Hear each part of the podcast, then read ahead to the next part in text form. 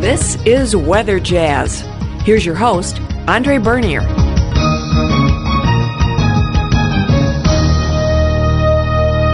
This is episode number 107 for Tuesday, May 12th, 2020. Hi, everybody. Winter is over. For those of you who listen in Ohio, uh, this is really specifically directed towards you, and that is this.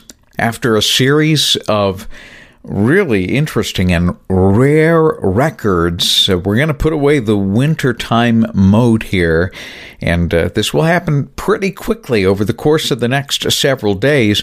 We're going to go from that cold pattern.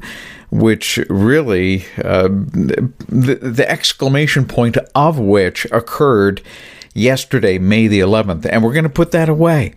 We're going to go into a summery mode, a pre summer mode. And those of you that listen in the western United States will put away the heat and cool down for a little while. And uh, you're going to share some of that heat with the eastern United States, and that's a good thing. Well, let's talk about some of those records. May 11th, we had a record low temperature of 33 degrees.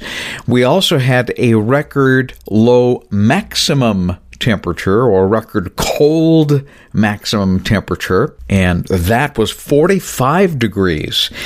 And uh, another record associated with that record cold maximum is the fact this is the latest date that the temperature has been held to 45 and under heading into the summer months. And on top of that, we also ended up with two tenths of an inch of snow on May 11th at Hopkins Airport, and uh, that was just the tip of the iceberg. There were some places uh, out in the high ground in the snow belt that picked up a couple of inches of some very, very wet snow yesterday morning. Now, why is that significant? May 11th, two tenths of an inch. It is this. This is the latest uh, recorded date in Hopkins Airport history since records began at the airport that they have uh, seen measurable snowfall. Uh, and it was much earlier in May until then uh, and until yesterday. May the 11th now comes as the official uh, last date and the latest date on which snowfall occurred uh, during any season. And uh, as I mentioned on WKJA, and by the way, I do weather right now on WKJA FM 91.9 FM. It's a new Christian radio station uh, that uh, has gone on the air as of February the 14th, and uh, the studios are in Barberton, and uh, their focus is the uh, southwest quadrant of the Cleveland area, and uh, and really the focus is on Medina County, Wayne County, Northern Summit County. Huge signal, but you don't need uh, to be in the area to listen to WKJA. You can just tune online, and that's what I do here in Geauga County. We're right on the edge of the B grade signal. And you can go online at heartfeltradio.com heartfeltradio.com. Heartfeltradio.com. And uh, that's where I listen to uh, from here in Geauga County. And uh, so it doesn't matter where you live. You can live uh, Seattle, you can live in Brisbane, Australia, and you can listen in.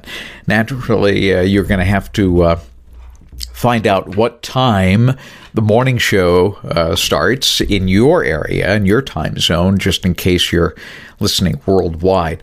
Uh, here in the Eastern time zone, Eastern Daylight Time, the morning show starts at 6 a.m. and goes until 9 o'clock with Mark Zimmerman. I worked with Mark for a long time. Uh, uh at uh, another radio station here in Cleveland, and uh, I think it's just great that Mark landed on his feet back in radio because he just loves his job as a morning show uh, and program producer. Okay. Well, the reason for all of that, and uh, I, I, really digressed, but I talked about the fact that on WKJA, that uh, we actually, here in Northeast Ohio, and Cleveland specifically, are running a deficit. Now, we're done for the snow season as of yesterday. I don't foresee uh, another opportunity for snow. We're done now until either late October or sometime in November, I suspect. We'll find out. Uh, but we're done. And so, as we close out the snow season or the winter season, we are down almost three feet. We're three feet below normal uh, compared to a normal or average year, which is right around 60 inches plus or minus a little bit. So, we're down quite a bit.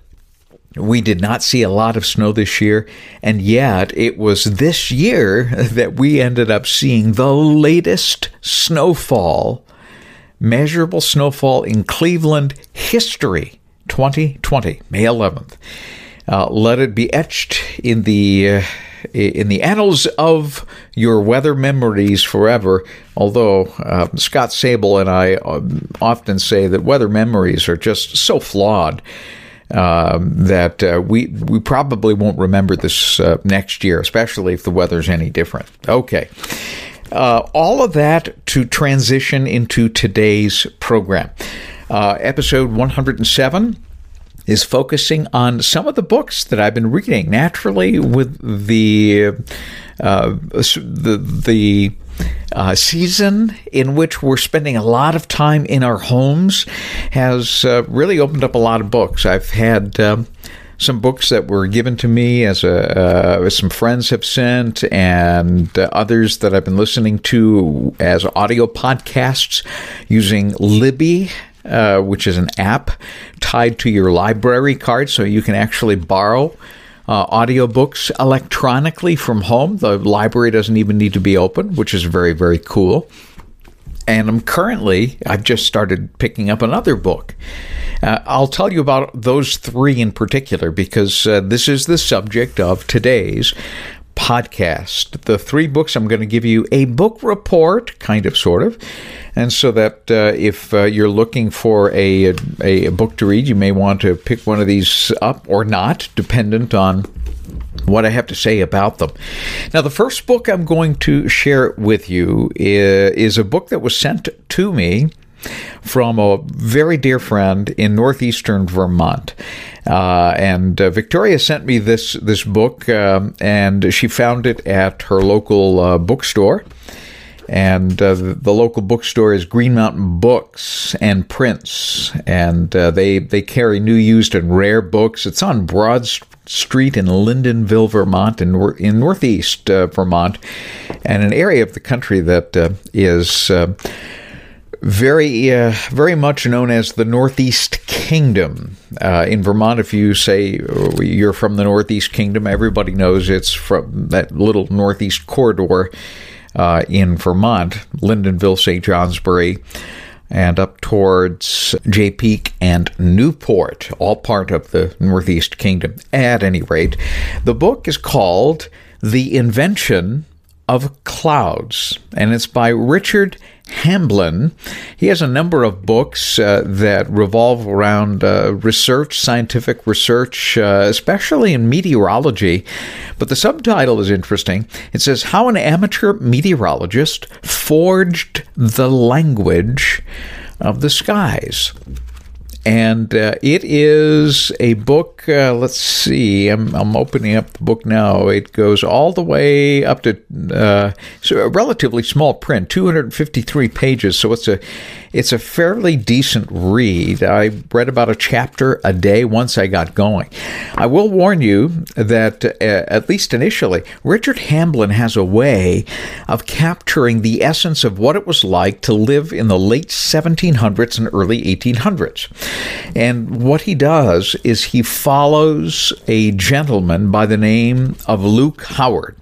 And Luke Howard is the one essentially responsible for naming naming all of the clouds that we have uh, today uh, for all intents and purposes.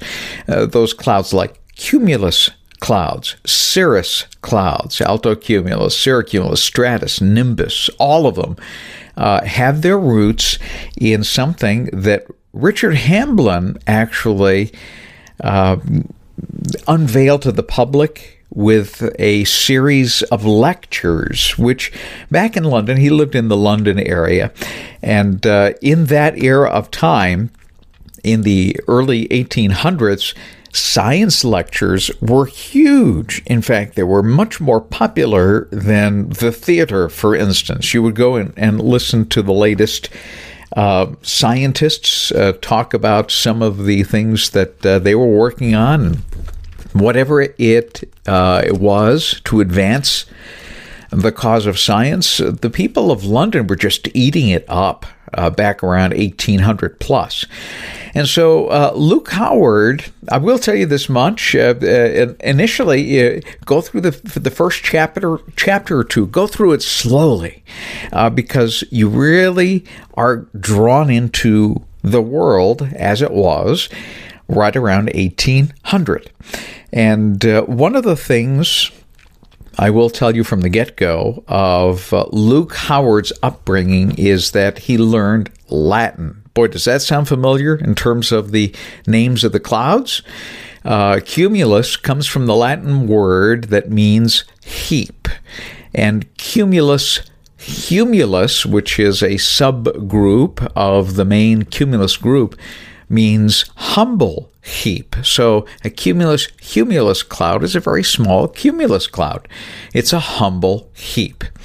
Uh, and so the derivative of virtually every cloud type that we know of, whether you know it or not, comes from the Latin. Reason being, uh, Luke Howard uh, really studied uh, Latin and knew Latin very well, and kind of figured that this would be a good way to go to to rate the clouds and to name them because the naming nomenclature of things like the genus and species of various animals, well, that comes from Latin as well it seemed to be, at least at that time, a universal language. It's uh, not so much anymore, although Latin certainly is still very much studied today uh, because so many of our, our, English words come from a Latin root.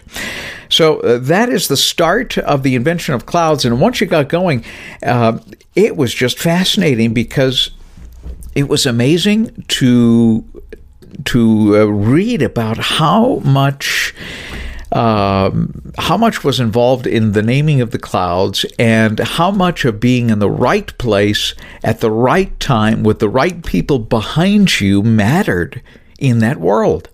Uh, did he have some competition in naming the clouds? And the answer was yes. There were some people that did not want to use Latin, for instance, as a basis for naming the clouds. And so he had a little competition, but because he was in the right place at the right time and had the right people uh, paying attention to his lectures, uh, he was suddenly propelled, I, and I do mean suddenly, propelled almost overnight as a result of one particular uh, lecture that he had uh, done in London that night into the um, convention of naming the clouds. It's a great book. Again, I recommend you reading it, digesting it slowly, uh, not to read it all in one sitting that's just my recommendation and how I did it. Uh, I digested one chapter at a time and would put the book away and just think about that chapter before going on to the next because it really, really enriched the rest of the book as we went along. So, my special thanks to Victoria for sending me the book. Uh, it was fantastic. I absolutely loved it.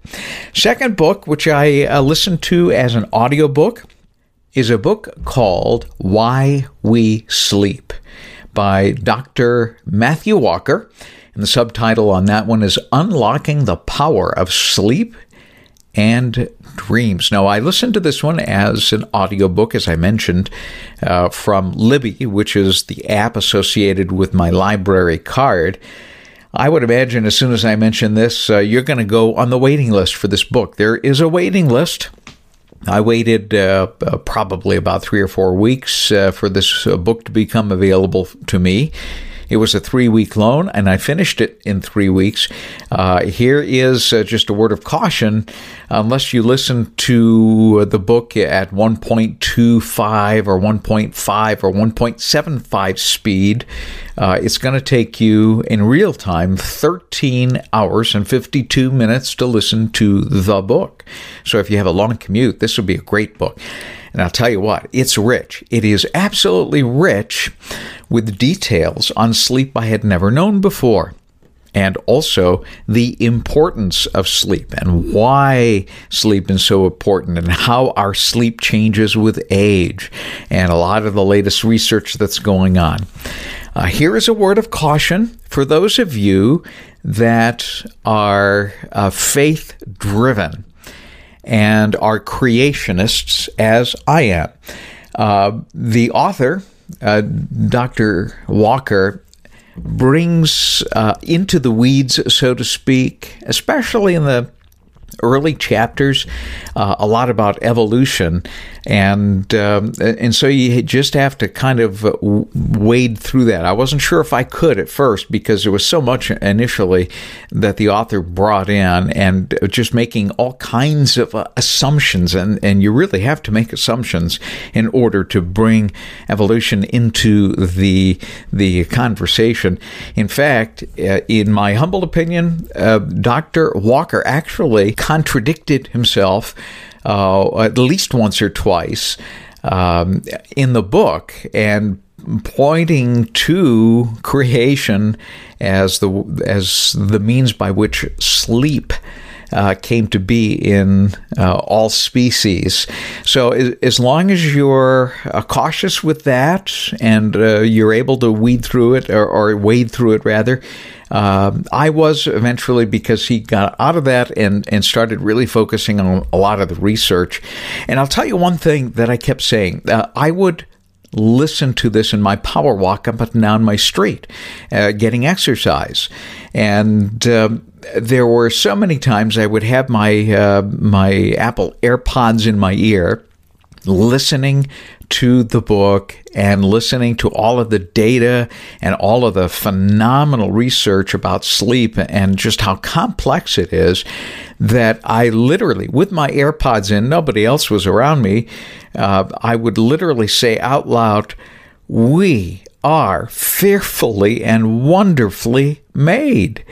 Uh, and uh, that is uh, from Psalm 139, uh, if my memory serves me right. And uh, but but it just goes to show you how phenomenally creative and wonderful we were designed. Uh, and so, if you're able to to do that, it's it's a pretty decent book and you can glean lots of great information and you'll also walk away in the very tail end you'll walk away with the appreciation of how important sleep is when i worked on the morning show at uh, Fox 8, WJW television. Uh, I had a split sleep schedule. It was about three hours in the afternoon and three or four hours at night, and that's all I got. And uh, by the end of the book, I now uh, appreciate so much more my sleeping in one chunk, which is very important. And the average is about eight hours, plus or minus. And uh, nowadays, I get about seven and a half, eight hours of sleep, and it feels great. When I switched to the evening uh, shift back in, oh my goodness, I, I think it was in 2007 in May.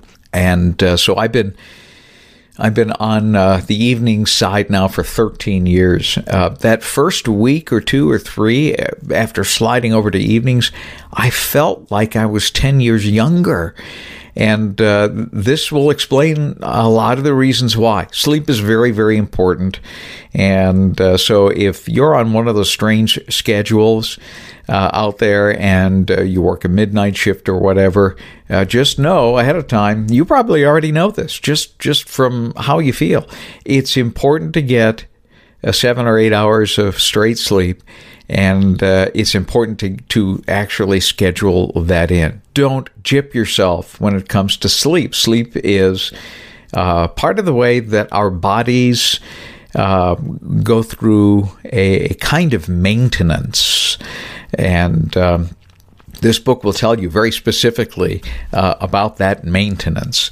So that's my second book review. Here's my third book review, which is is only partial one because I just started it, and uh, this is. Um, Mike Lindell's brand new book. You may have seen his commercials recently. Um, I, have been watching them on the Fox News channel, and uh, he is talking about his book. What are the chances? What are the chances? And there's a good reason that that book is called that. I'm going to leave you in suspense and let you pick up the book.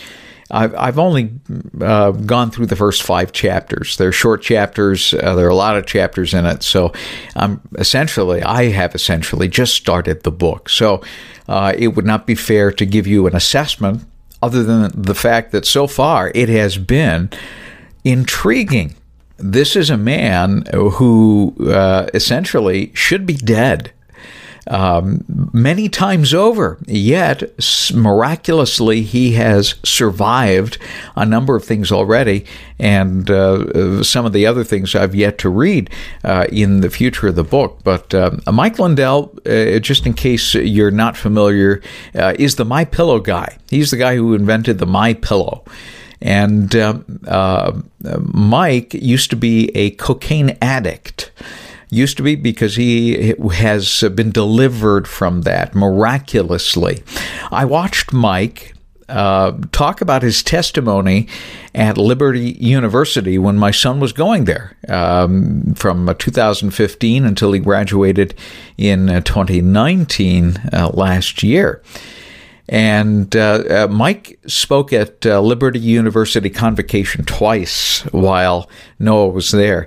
Uh, in the most recent time, uh, was when Noah was a senior, and when Mike spoke, he brought. Now get this. This is how how amazingly generous this man is. Mike brought twenty thousand my pillows and gave one away to each and every single student. He wanted them to sleep well. And um, in addition to that, apparently, uh, from what I understand, they had the world's largest pillow fight afterwards. Every student brought their pillow uh, outside uh, to the courtyard, and they had uh, a 20,000 uh, student body pillow fight. Uh, very, very tongue in cheek, and, and it just looked like a lot of fun.